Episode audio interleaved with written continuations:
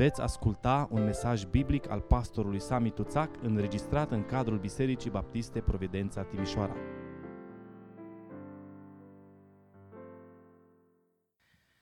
Și acum când uh, ne apropiem de Cuvântul lui Dumnezeu, să ne rugăm ca acest cuvânt al lui Dumnezeu, care este viu și lucrător, să lucreze în inimile noastre schimbare, transformare și să ne facă asemenea Domnului Isus Hristos. Amin. Vă invit să deschidem împreună Scriptura în epistola Apostolului Pavel către Romani și vom citi în dimineața aceasta din Romani, capitolul 9, de la versetul 1 și până la versetul 13, pagina 1103 în Sfânta Scriptură.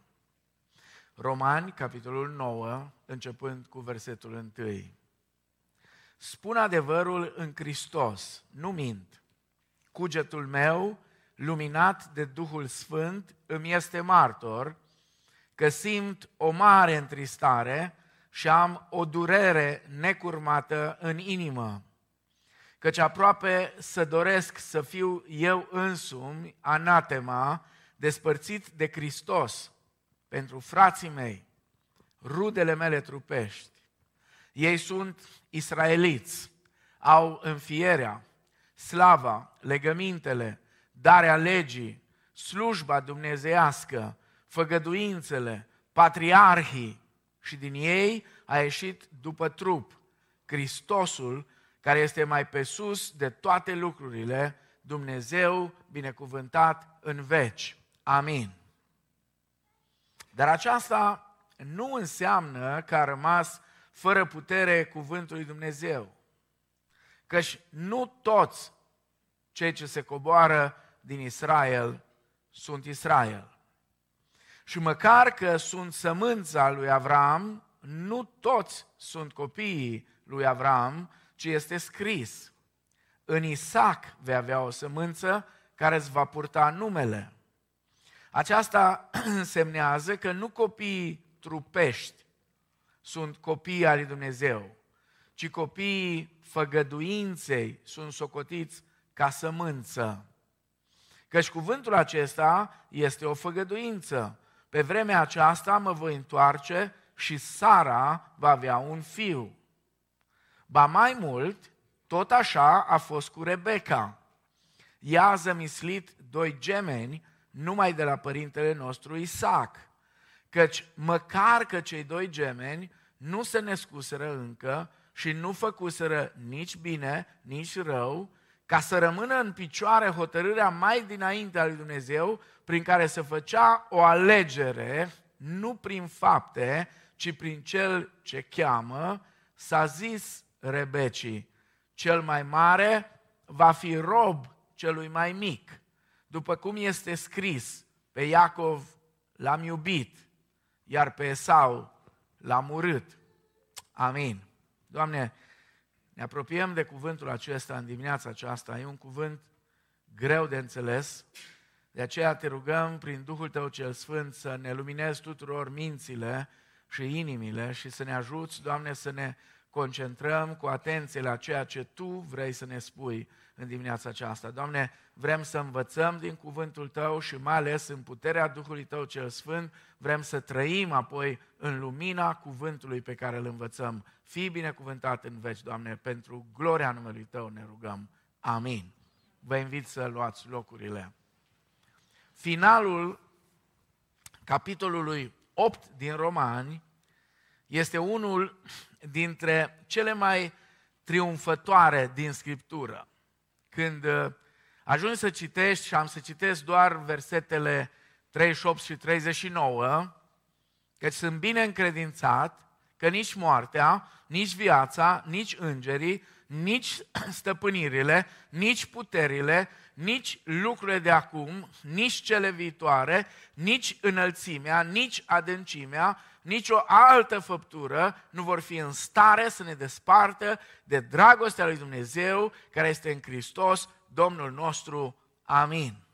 Când citești cuvintele acestea, când citești întregul pasaj de la Romani 8 cu 28 până la versetul 39, inima ți se umple de bucurie. Sunt atât de minunate, atât de fantastice aceste promisiuni extraordinare pe care Dumnezeu ne le face. Este atât de încurajator pentru copiii lui Dumnezeu atunci când aud despre dragostea statornică a lui Dumnezeu față de ei, despre faptul că dragostea aceasta a lui Dumnezeu nu se schimbă pentru ei niciodată. Dar ar fi total nerealist, total nerealist să credem că bucuria este singurul sentiment pe care îl experimentează creștinul. De asemenea, în inimile noastre simțim dureri. În inimile noastre simțim neplăceri. În inimile noastre și uneori în trupurile noastre simțim o durere profundă. Uneori supărări permanente. De ce? Suntem înconjurați de oameni care pierd. Oameni care nu cunosc puterea salvatoare a Evangheliei. Ei sunt lângă noi, sunt rudele noastre, sunt cei din familiile noastre, sunt vecinii noștri, sunt unii din prietenii noștri, sunt colegii noștri de școală sau de servici, sunt cei cu care interacționăm, sunt cei din neamul nostru, români, ca și noi care nu cunosc Evanghelia, care nu cunosc nimic despre salvarea pe care Dumnezeu o oferă prin har celor care se întorc la Dumnezeu. Aceasta era durerea pe care o simțea Apostolul Pavel pentru evreii pe care îi iubea mult, extrem de mult. Chiar dacă ei nu și-au arătat pentru el decât ură. Chiar dacă evreii au căutat mereu și mereu să scape de el, să-l omoare, să-l persecute pe el și pe ceilalți creștini. Cu toate acestea, Pavel a avut în inima lui doar dragoste și durere pentru poporul lui. Necredința iudeilor care l-au respins pe Mesia, împreună cu problemele pe care le ridică aceasta fac obiectul capitolelor 9, 10 și 11 din Romani. Frați și surori, ne apropiem de un paragraf lung din Scriptură, capitolele 9 la 11 din Romani, unele dintre cele mai grele, cele mai controversate, cele mai greu de înțeles și de acceptat din întreaga Scriptură vom vedea aici că tema majoră a acestor capitole este suveranitatea lui Dumnezeu. Și știu că unora nu place, dar ideea din text și ceea ce Pavel prezintă aici nu e doar suveranitatea lui Dumnezeu, așa spusă cumva, oarecum, ci este vorba aici despre suveranitatea absolută al lui Dumnezeu. Adică e vorba despre ceva unde nu se poate negocia absolut nimic, n-ai ce să negociezi. Ori o iei așa cum e, ori o respingi. Ori prin credință accepti că Dumnezeu este suveran absolut în întreg universul și că vom vedea, mai ales duminica viitoare, că face ce îi place în universul acesta. Și dacă ai comentarii, zice Pavel, cine ești tu, omule, ca să te contrazici cu Dumnezeu. Poți să ai comentarii, ești liber, dar cine ești tu? Vă amintiți în discuția cu Iov, cine este acela care mă întunecă planurile? Spune Dumnezeu. Cine? Cine ești tu? Suveranitatea absolută a lui Dumnezeu, văzută în planul lui Dumnezeu pentru iudei și neamuri deopotrivă. Sigur, aceste trei capitole, spunea John Stott, sunt pline cu probleme, așa cum un arici este plin de țepi. De aceea sunt foarte mulți care se feresc de a merge la capitolele acestea. Însă aici, capitolele acestea vizează relația dintre evrei și neamuri. Și în special tratează poziția unică a evreilor în planul lui Dumnezeu. Poziția spirituală, nu politică a evreilor, ci poziția spirituală, rolul lor unic în mântuirea oamenilor. Asta tratează Apostolul Pavel aici. Întrebarea majoră la care răspunde Pavel în aceste trei capitole este următoarea. Prin faptul că Evanghelia promite mântuire atât neamurilor cât și iudeilor, poate acest lucru să însemne că Dumnezeu și-a călcat promisiunile făcute lui Israel? Asta e întrebarea. În toate cele trei capitole, Apostolul Pavel răspunde aceste întrebări și Pavel acoperă răspunsul, e un răspuns amplu la, la întrebarea aceasta, în felul următor. În capitolul 9 vom vedea, el se axează mai ales pe taina împietririi lui Israel, și anume pe trecutul lui Israel. De ce, cum și ce s-a întâmplat datorită împietririi lui Israel. Asta este în capitolul 9. Apoi, în capitolul 10, Pavel vorbește despre prezentul lui Israel. Prezent care îl raporta, în primul rând, la el, la timpul în care trăia el. Și apoi, în capitolul 11, Pavel tratează și răspunde la întrebarea aceasta vorbind despre viitorul lui Israel. Nouă săptămâni, nouă duminici vom sta pe aceste trei capitole. Pentru că este foarte important să le înțelegem. Pentru că uh, există atât de multă teologie populară care s-a răspândit în poporul nostru și nu numai, încât este cumplit de greu să faci față la tot ce auzi. Eu când am planificat, cred eu, sub călăuzirea Domnului, pentru că planul meu a fost să mergem în Coloseni, începând cu ianuarie. Dar n-am înțeles de ce Domnul m-a împins înspre romani. N-am știut atunci că vom ajunge să vorbim despre Israel exact acum, când Israel se confruntă cu niște probleme dramatice. Și încurajarea mea pentru noi toți este să ne rugăm pentru poporul Israel. Să ne rugăm pentru ei. Sigur, vă încurajez să ne rugăm și pentru frații noștri creștini, palestinieni. Mulți dintre palestinieni sunt creștini. Nu toți sunt teroriști. Dar unii sunt creștini unii sunt chiar baptiști, ca să știți. Unii dintre ei locuiesc în Israel, unii dintre ei locuiesc în Cisjordania, unii dintre ei locuiesc chiar acolo în Gaza. Frați de-ai noștri, ei sunt cei mai persecutați, cei mai nedreptățiți dintre toți. Dar în ultima vreme se întâmplă o minune, greu de descris. Cei mai mari apărători ai creștinilor evanghelici de acolo din Israel sunt tocmai evreii ortodoxi. Pentru că mulți dintre ei încep să-și pună probleme. Mulți dintre ei încep să se întrebe de ce niște oameni care nu sunt din Israel îl iubesc atât de mult pe Dumnezeul lui Israel. Vom vedea în Romani 11. Aici e secretul. Nu să te tai în prejur, nu să spui cearșaful la în cap, să sufli din șofar, să faci tot felul de mătănii ca să-i întorci pe Israel la ce? La umbre?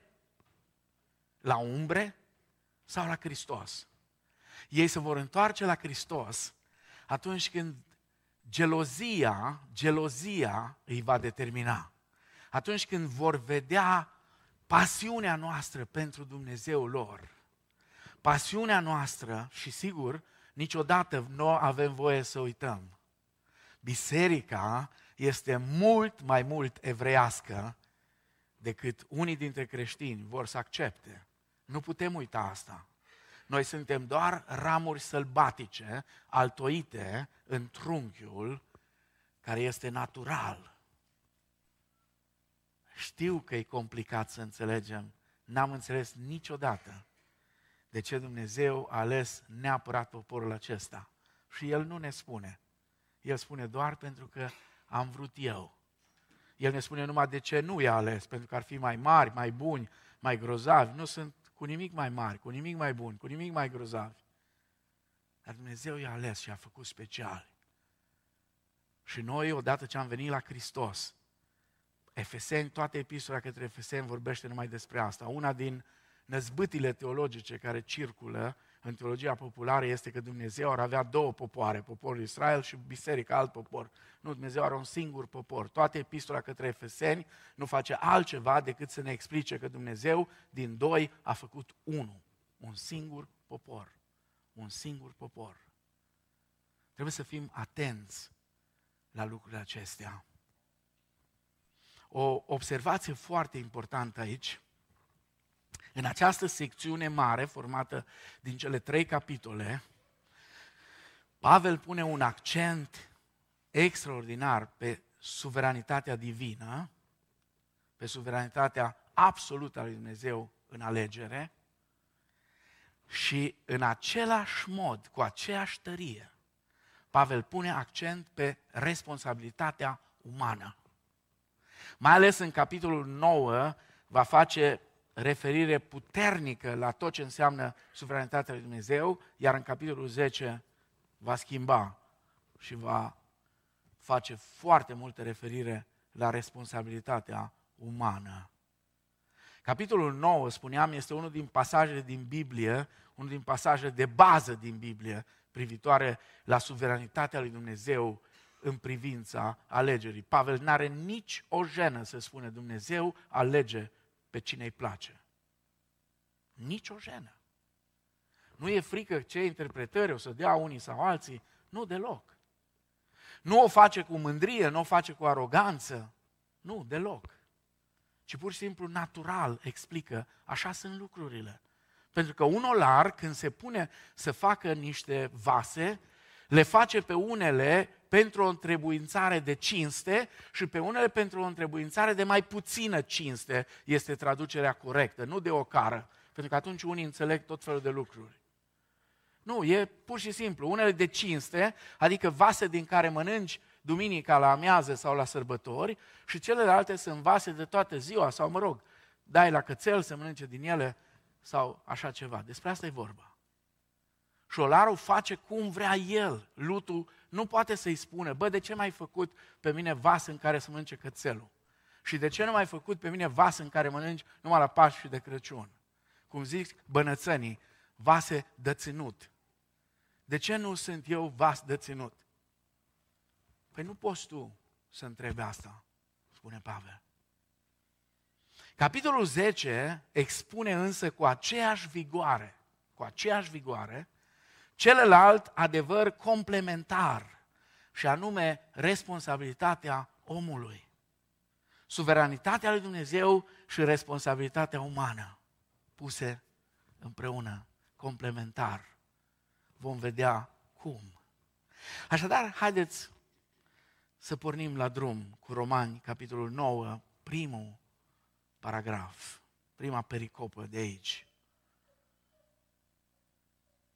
Apostolul Pavel începe capitolul acesta despre taina împietririi lui Israel, despre trecutul lui Israel, identificându-se pe el cu poporul său și exprimându-și adânca preocupare pentru soarta lor.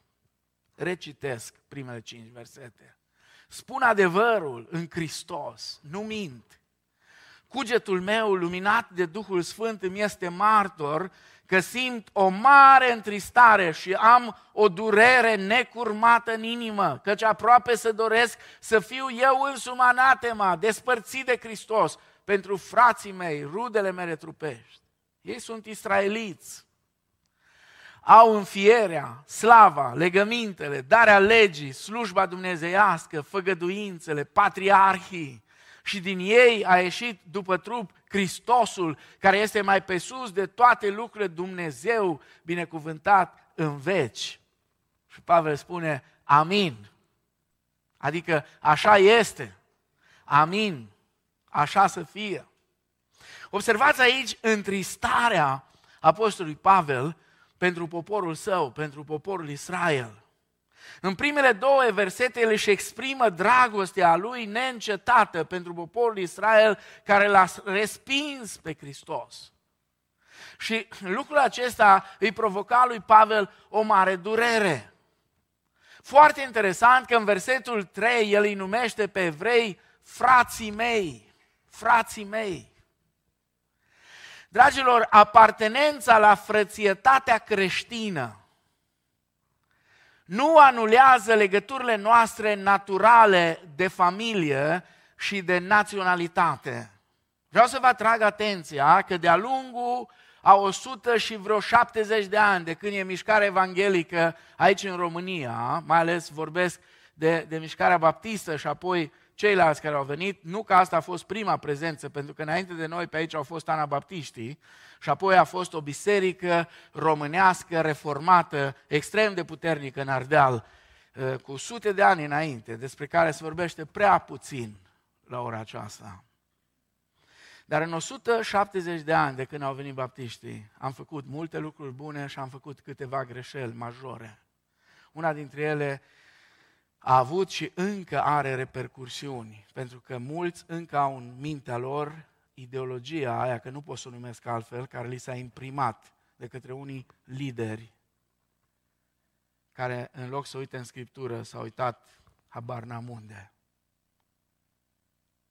Și ne-am raportat într-un mod în care n-ar fi trebuit să ne raportăm la rudele noastre, la neamurile noastre, și am rupt cu mulți dintre ei legăturile care nu erau ca și noi. Noi le-am rupt, nu ei. Da, poate că unii dintre ei ne-au blagoslovit și au zis că am căzut de la credința strămoșească, poate fi și asta. Dar noi am rupt foarte multe legături. Și vă rog să vă puneți în pielea unuia, nu ca mine, care sunt a patra generație de baptiști în familia mea, ci a uneia care a venit din afara mediului evanghelic și a ajuns într-o biserică baptistă acum 30 de ani sau 50 de ani, sau poate chiar și astăzi în unele. Și uh, i s-a spus, nu direct, dar indirect, distrugi toate podurile de legătură cu ceilalți. Nu te duci la evenimentele lor de familie, dacă își însoară fratele tău copilul care nu-i pocăit ca tine, nu te duci la nunta lui, că e păcat, dar el poate să vină la nunta fiului tău că îl evangelizăm. Ipocrizie maximă. Maximă. Maximă ipocrizie. Dar după aia, după ce arunci în aer toate podurile și orice legătură cu rudele tale, cu cei care sunt apropiați, duceți-vă și faceți ucenici. Din cine? Din ce? Cum? Cum să ajungi la ai tăi care te cunosc, să le spui ce ți-a făcut Domnul și cum a avut milă de tine? Cum? Cum? Pavel n-a făcut asta. Pentru Pavel, frățietatea creștină era cea mai importantă acum, dar legătura lui cu poporul lui, legătura lui naturală de familie și de naționalitate, a rămas. Și nu oricum, spune, aproape că doresc să fiu anatema, adică blestemat. Eu să fiu blestemat, dar poporul acesta să fie mântuit. Este exact ce face Moise în Exodul 32 cu 32, când după ce Moise se întoarce cu tablele legii și poporul și-a făcut vițelul de aur, Dumnezeu îi spune lui Moise, Moise, lasă-mă să-i termin dintr-una și o să fac din tine un nou popor și închei cu tine legământ. Moise spune, nu, nu, e poporul tău, ce va zice lumea? Ce vor zice toți ceilalți când vor vedea că ți-ai distrus poporul cu care ai făcut legământ? Nu, șterge-mă mai bine pe mine din cartea vieții care ai scris-o șterge-mă pe mine. Dar ei să rămână acolo. Vedem aici în Pavel o, o dorință, o scânteie extraordinar din focarul dragostei substitutive a lui Hristos. Acea dragoste care a fost gata să meargă la calvar. De ce? Ca să moară moartea noastră. Să moară în locul nostru și în același timp să moară moartea noastră. Martin Luther este de-a dreptul șocat de atitudinea lui Pavel și spune, pare incredibil ca un om să dorească să fie exclus de la mântuire pentru cei ce s-au exclus prin necredința lor. Dorința lui Pavel și durerea lui era amplificată de mulțimea privilegiilor de care evreii s-au bucurat. Versetele 4 la 5 spune, ei au înfierea, au înfierea, au gloria. Ce înseamnă asta? Înseamnă că numai la ei a venit Dumnezeu să locuiască cu ei, în cortul întâlnirii, apoi în templul de la Ierusalim. Au legămintele, legământul cu Avram, cu Isaac, cu Iacov, cu cei 12 fii al lui Iacov, cu Moise, cu Iosua, cu Samuel, cu David. Legăminte extraordinare. Au legea, revelația unică a voii lui Dumnezeu, rostită de glasul lui Dumnezeu și scrisă de degetul lui Dumnezeu. Au slujba dumnezeiască, închinarea aceea de la templu, au promisiunile, în special face referire aici Pavel la promisiunile legate de venirea lui Mesia. Și au patriarhii, i-am enumerat deja, Avram, Isaac, Iacov, cei 12 fii și toți ceilalți. Peste toate acestea, zice Pavel, peste toate acestea, din aceștia a ieșit Hristosul după carne sau după trup, cum traduce Cornilescu. A ieșit Hristosul după carne.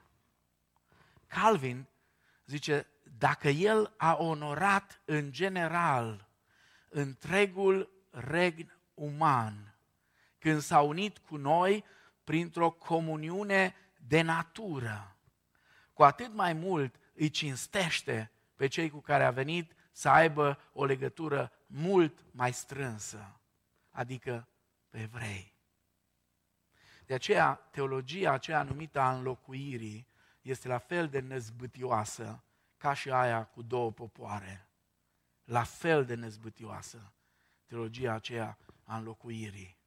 Și uneori biserica, de-a lungul istoriei, a ajuns să adopte această teologie a înlocuirii, în care biserica înlocuiește total Israelul. Ei sunt vrăjmașii lui Hristos, putem să-i omorâm fără nicio problemă. Așa s-a născut antisemitismul.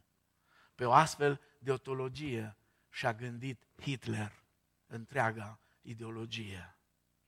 Hitler a crezut că face bine, pentru că scapă lumea de vrăjmașii lui Hristos. Asta a avut el în cap, împreună cu niște teologi pe care îi numeau un frate bătrân, teologi fără T, fără litera T. Niște teologi care pentru Hitler au fost gata să rescrie întregul Nou Testament. Să-l rescrie pentru el. Știți că asta se întâmplă acum în China? Da, în China. În China se rescrie Scriptura acum. La ordinul Partidului Comunist. Și sunt unii care îndrăznesc să se numească creștini, care acceptă această schimbare. Biserica persecutată, cea care trăiește în ascuns, nu acceptă asemenea bazaconii. Versetul 5, partea a doua, avem în el o formulare clară a divinității Domnului Isus. Pavel îl numește aici Dumnezeu binecuvântat în veci. Da, în ceea ce privește existența sa umană, el se trage din neamul evreilor. dar este totodată Domn peste toate lucrurile și din fire, spune, este Dumnezeu binecuvântat în veci. Ce contrast izbitor între pasiunea înflăcărată a apostolului pentru cei pierduți și indiferența rece a multor creștini de astăzi față de cei care se pierd în lume între ei. Ce contrast izbitor între dragostea lui Pavel pentru evrei și antisemitismul josnic și nebiblic al unora ce se numesc creștini. Chiar în România. Chiar în România ne este greu să vorbim.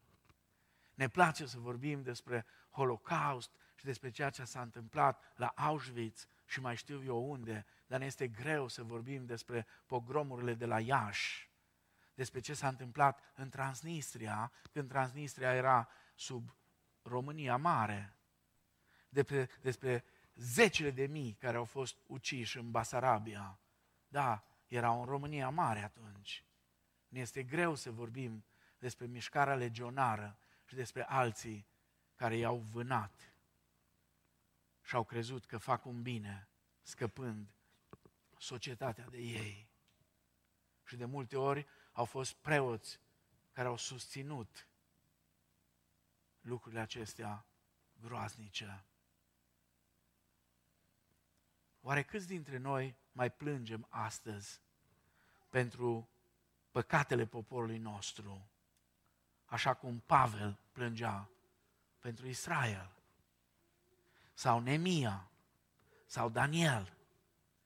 Câți mai suntem interesați de condiția spirituală a rudelor noastre, a prietenilor noștri, a colegilor noștri? Nu știu câți ați auzit de unul dintre, am putea să-l numim pre-reformator. Unul care a fost între reformatorii mai de la început, înainte de reformă. John Knox în Scoția, John Hus în Cehia, au fost câțiva dintre ei. Se spune că regina Marii Britanii se temea mai mult de John Knox decât de o armată întreagă. Pentru că omul acesta se ruga, având în minte această idee, Doamne, dăm Scoția, sau mai bine omoară-mă. Dăm Scoția, adică mântuiește poporul meu, sau iamă de pe pământul acesta. Necredința iudeilor ilustrează cât de zadarnice devin pentru unii privilegiile spirituale când credința adevărată este absentă. Sunt atât de mulți care sunt crescuți în familii creștine, duși de mici la biserică, la școala duminicală și cu toate astea sunt departe de Domnul. Să știți, simpla apartenență la o biserică bună, simpla subscriere la un crez corect, simplu fapt de a fi chiar activ în lucrarea creștină, nu sunt dovezi suficiente că avem viața veșnică. Mulți iudei au pierdut viața veșnică în ciuda privilegiilor pe care le aveau datorită necredinței și neascultării lor de Dumnezeu. Și sunt mulți, din păcate, dintre cei care vin la biserică. Unii dintre ei slujesc, slujesc într-un fel sau altul. Da? Nu poate fi naștere din nou acolo unde cânți laudele Domnului cu fanfara sau cu ce vrei, după care te duci la cățeaua leșinată să tragi un deț și vii să cânți ultima cântare. Nu funcționează lucrurile așa. Așa ceva este departe, departe de ceea ce înseamnă cu adevărat viața creștină. În continuare, Apostolul Pavel tratează taina împietririi lui Israel, punând patru întrebări și oferind patru răspunsuri deosebit de importante. Ne vom uita în dimineața aceasta doar la primul dintre ele, la primul răspuns. Duminica viitoare vom privi la celelalte trei. Primul răspuns pe care Pavel îl dă este următorul. Dumnezeu este credincios. Amin? Dumnezeu este credincios. De la versetul 6 la versetul 13. Versetul 6, dar aceasta nu înseamnă că a rămas fără putere cuvântul lui Dumnezeu. Căci nu toți cei ce scoboară din Israel sunt Israel. A rămas fără putere cuvântul lui Dumnezeu? Asta era întrebarea. La prima vedere pare că da. Pentru că Dumnezeu le-a promis că îi va binecuvânta, dar ei și-au pierdut binecuvântarea prin necredință. Eșecul lui Israel nu s-a datorat unei nerespectări de către Dumnezeu a cuvântului său. Dumnezeu ce a spus, ce a promis, El a ținut. Știți vechea cântare, ce promite, El le ține, crede, crede, neîntrerupt, crede numai. Pentru că El ce promite, El face.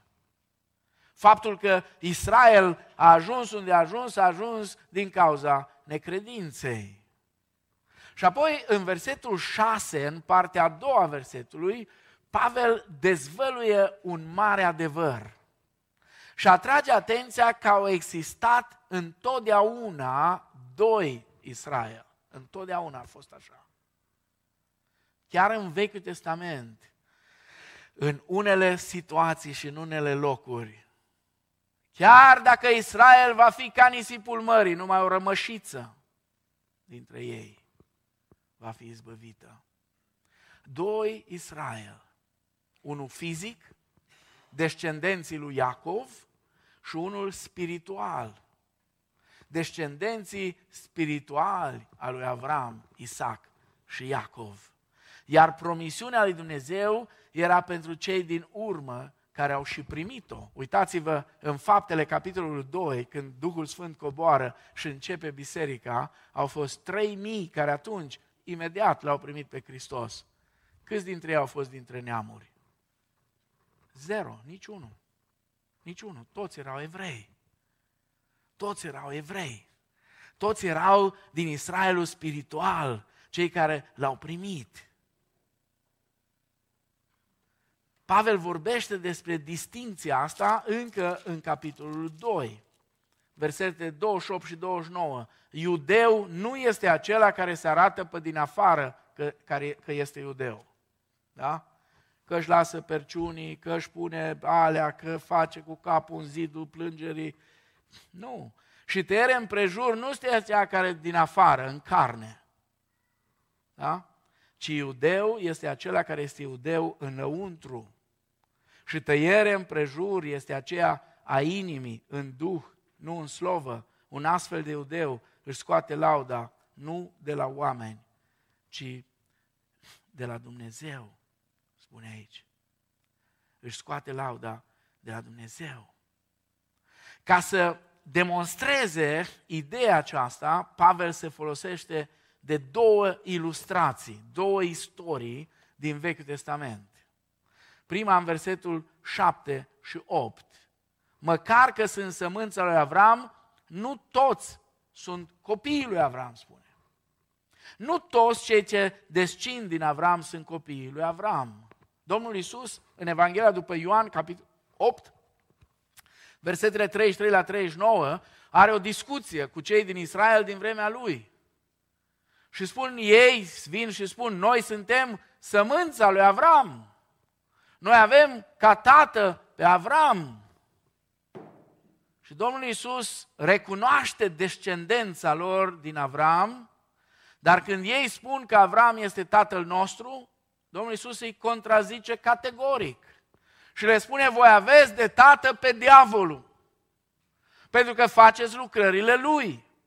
Dacă l-ați avea de tată pe Avram, atunci ați face lucrările lui Avram.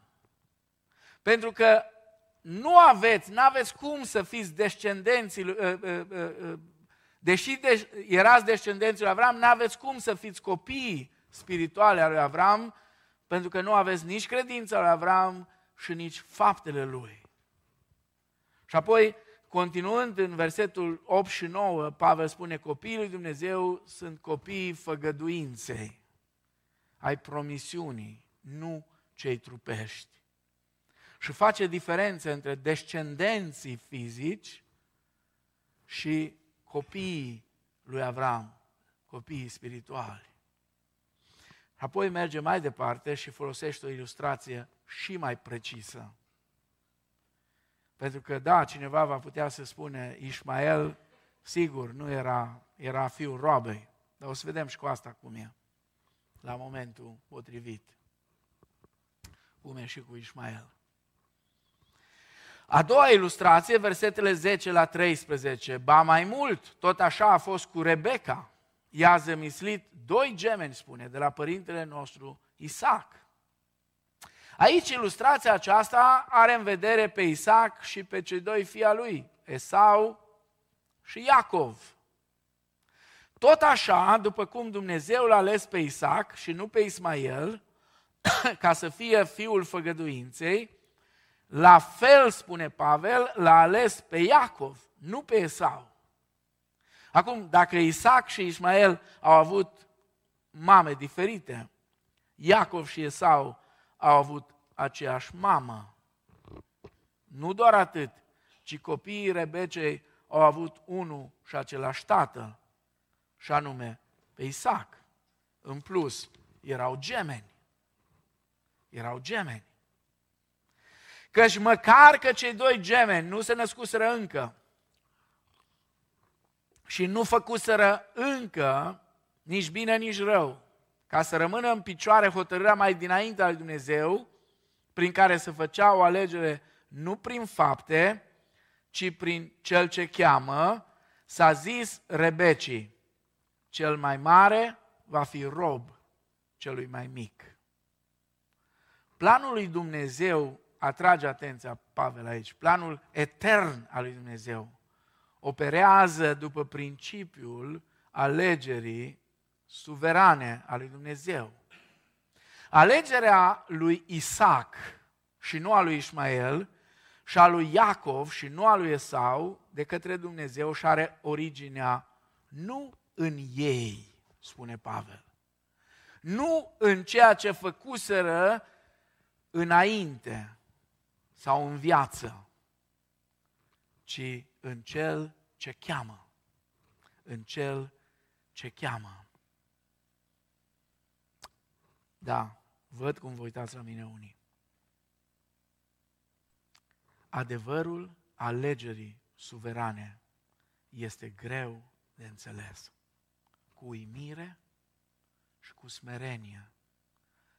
Dacă suntem copiii lui Dumnezeu, ar trebui să ne întrebăm, oare de ce m-a ales Dumnezeu pe mine?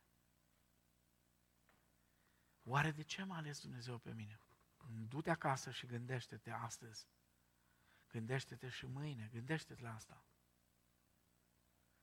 Autorul de imnuri, unul de pe vremuri, Isaac Watts, spune, de ce am fost făcut să-ți aud glasul? Și să intru cât mai este loc. Când mii de oameni fac o alegere greșită, preferând să moară de foame decât să intre. Ca să demonstreze ceea ce spune în versetul 11, Pavel citează două texte din Vechiul Testament.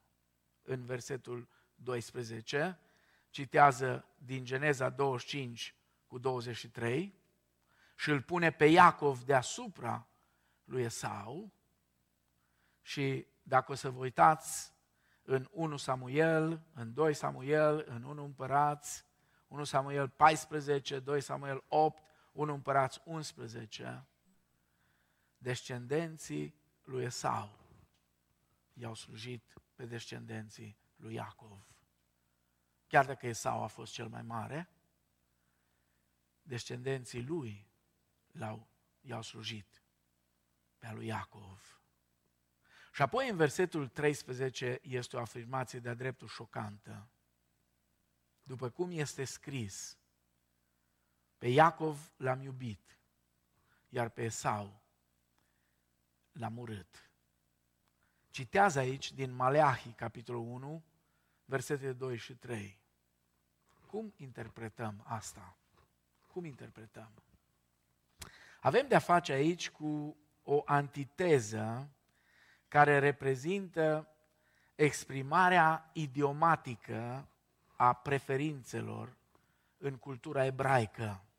Domnul Isus o folosește în Luca 14 cu 26, atunci când vorbește despre a urâ pe mamă, tată și tot ce ai pe lumea asta, dacă vrei să cu adevărat să-L iubești pe Dumnezeu. Și în Matei 30 cu 37. Este clar însă, din aceste afirmații, că Dumnezeu l-a ales pe Iacov mai presus de Esau. Este foarte clar. Însă nu putem ignora nici faptul că Esau și-a pierdut dreptul de întâi născut datorită caracterului lumesc. Geneza 25 cu 29.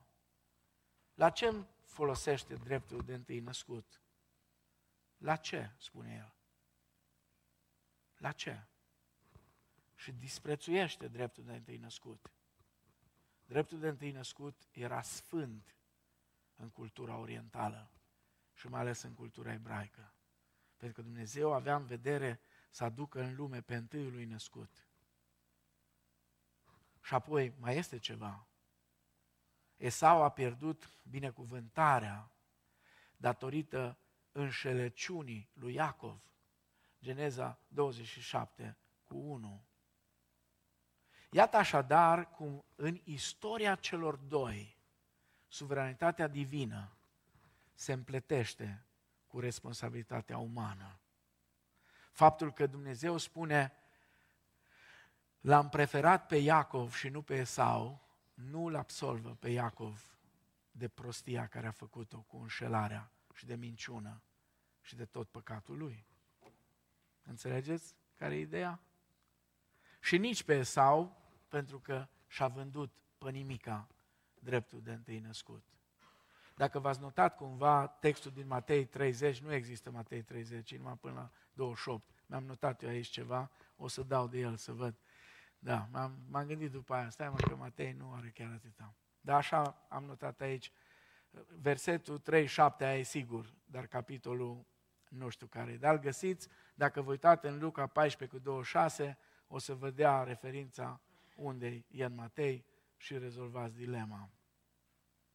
Acum aș vrea să închei. Dumnezeu nu își încalcă promisiunile. Asta e un lucru care aș vrea să-l luăm pentru noi ca și o aplicație. Dumnezeu rămâne credincios întotdeauna. Dumnezeu rămâne credincios inclusiv față de Israel. Toate promisiunile rămân în picioare. Vom vedea cum ele se împlinesc în Israelul din Israel și vom vedea în Romani 11 că deși majoritatea promisiunilor se împlinesc în Israelul din Israel, Dumnezeu are ceva încă de spus și pentru Israelul istoric. Da? De aceea e așa de bine să nu ne pripim și să spunem Dumnezeu i-a abandonat, nu mai are nimic de a face cu ei. Din potrivă, vom vedea ce va fi. Aproape când vine să anticipez.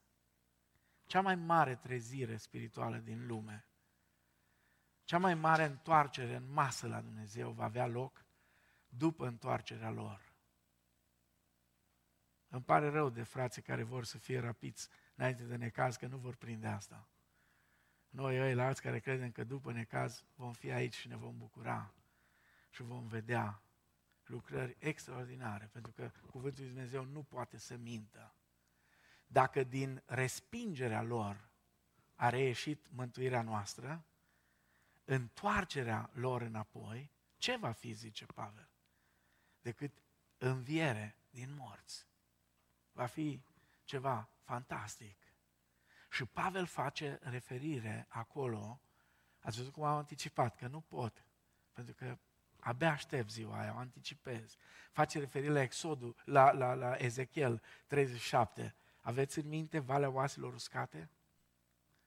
Valea Oaselor Uscate care începe să prindă carne și viață și intră Duh în oastea aia mare care stătea gata. Și John Stott, care nu este unul din ăsta cu năzbâtii, unul dintre cei mai serioși teologi pe care i-a avut lumea creștină în secolul 20, pune o întrebare care mă fascinează. Vrea cumva Pavel să aplice Ezechiel 37 și la biserică, nu doar la Israel? Personal, cred că da. Cred că va fi ceva fantastic.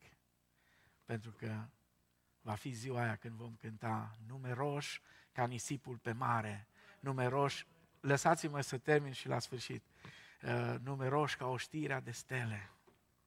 Ce măreț va fi când toți ne vom întâlni numeroși ca oștirea de îngeri. Dacă ne uităm cu atenție, Domnul Isus vorbește despre alegerea suverană, despre această doctrină înconjurată de multe taine. Vorbește despre ea în Evanghelia după Ioan mai ales. Apoi, asta este temelia închinării creștine. Este esența închinării. Esența închinării spune, nu nouă, Doamne, nu nouă, ce ai visat azi dimineață, laudă? Păi asta spune, nu nouă, Doamne, nu nouă, ci numelui Tău dăm laudă. 115 psalmul cu versetul 11.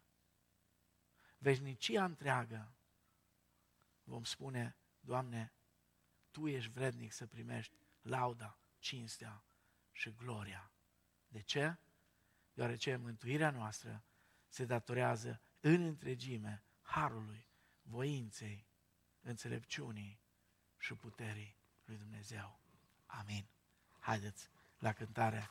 Haideți să-L cântăm pe Domnul acesta care este atât de plin de har față de noi toți. Amin.